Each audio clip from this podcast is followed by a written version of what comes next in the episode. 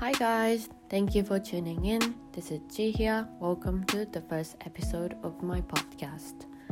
どうも皆さん、こんにちは。はじめまして、ちーです、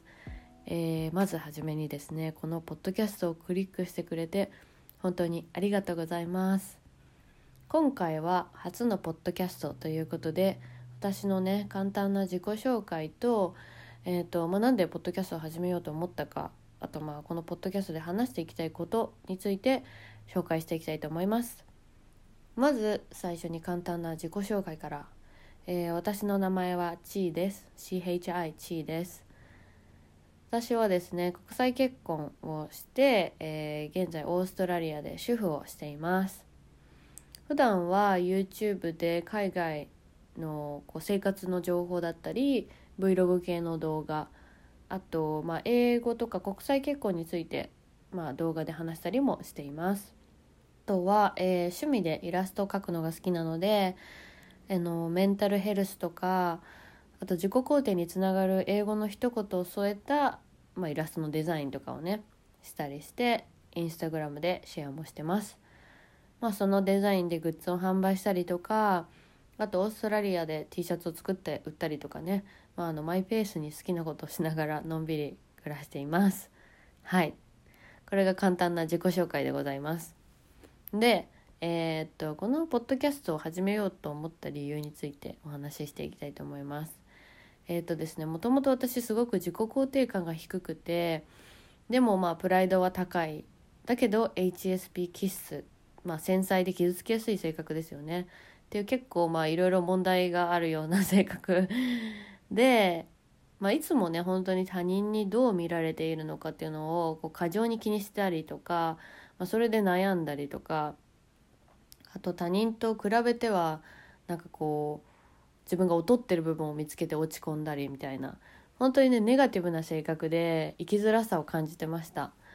あの特にね海外に住み始めて、まあ、英語を使って、まあ、第二言語を使って生活するっていうのを始めてから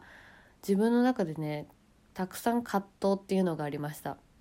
まあそれこそネガティブな性格だったからこう、まあ、なんだろう孤独とかも感じてたしあとまあ自分の言語力の足りなさとかコミュ力のなさとかになんかなんで自分はこんなんだろうとか失望したりして過ごしてたのを今でも思い出します。でまあそういう葛藤をしながらうんしていく中でですね今までその気づかなかった自分の自己肯定感の低さだったりそういう HSP 気質があるとか、まあ、プライドがちょっと高いとかねそういうなんだろう自分の内面のこう課題みたいなものに気づくことができました。でそれに気づいてからこうマインドフルネス、まあ、瞑想とかですよねをしたりあとセルフケア自分の内面のケアをしてみたりあと自己需要って言って自分の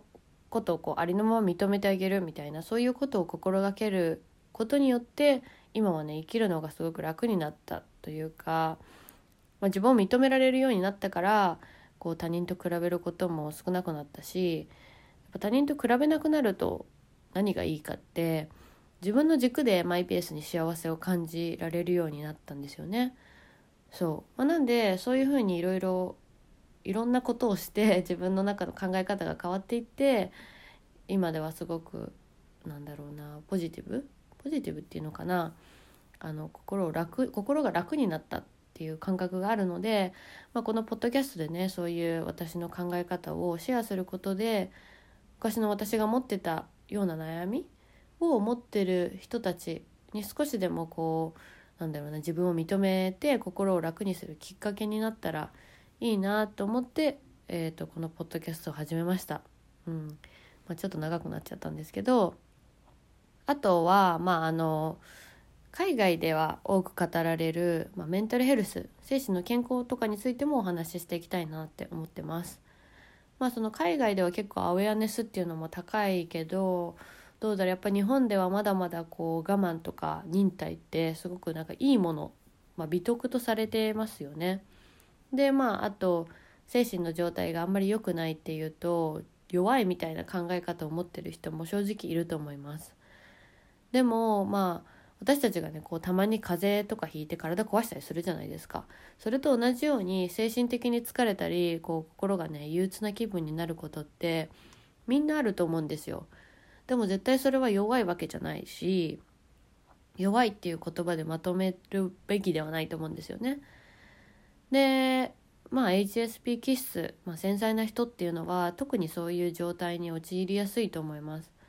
私もこう日本で生まれ育ってで HSP 気質もあるのですごくねこう些細なことで落ち込んだりっていうこともすごく多くてでその度にねあのまあそれは自分が弱いからだっ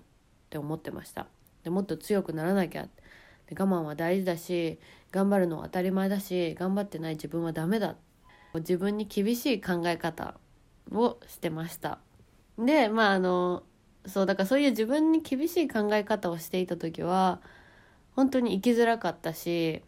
うん、すごくネガティブで落ち込んでましたね。でまあこういう固定概念を変えるのってやっぱり簡単じゃないと思うんですよ。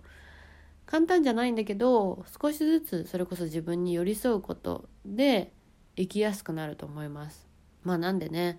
あの、結構いろいろ喋っちゃったんですけど このポッドキャストでは自分の心の健康メンタルヘルスを保つためにできることだったり、まあ、自己肯定感とか HSP とかについてもお話ししていくつもりです。でこれに加えて国際結婚って実際どうなのとかあの、まあ、海外生活で気づいたこととかもお話ししていこうかなって思ってます。あとは定期的に視聴者の皆さんからお悩み相談的な感じで受け付けてそれに答えていくような企画もできたらなって思ってます。えっ、ー、とまあ本当にこのポッドキャストを聞いてくれた人が少しでもこうホッとするようなそんな場所にできたらいいなと思ってるので、はい、ぜひね このポッドキャストをサブスクしてもらえると本当にありがたいです。はいということで最後まで私の話を聞いてくれて本当にありがとうございました。えっ、ー、と、次のエピソードでまたお会いしましょう。Thank you so much for listening to this podcast and I will talk to you guys in the next episode. Bye!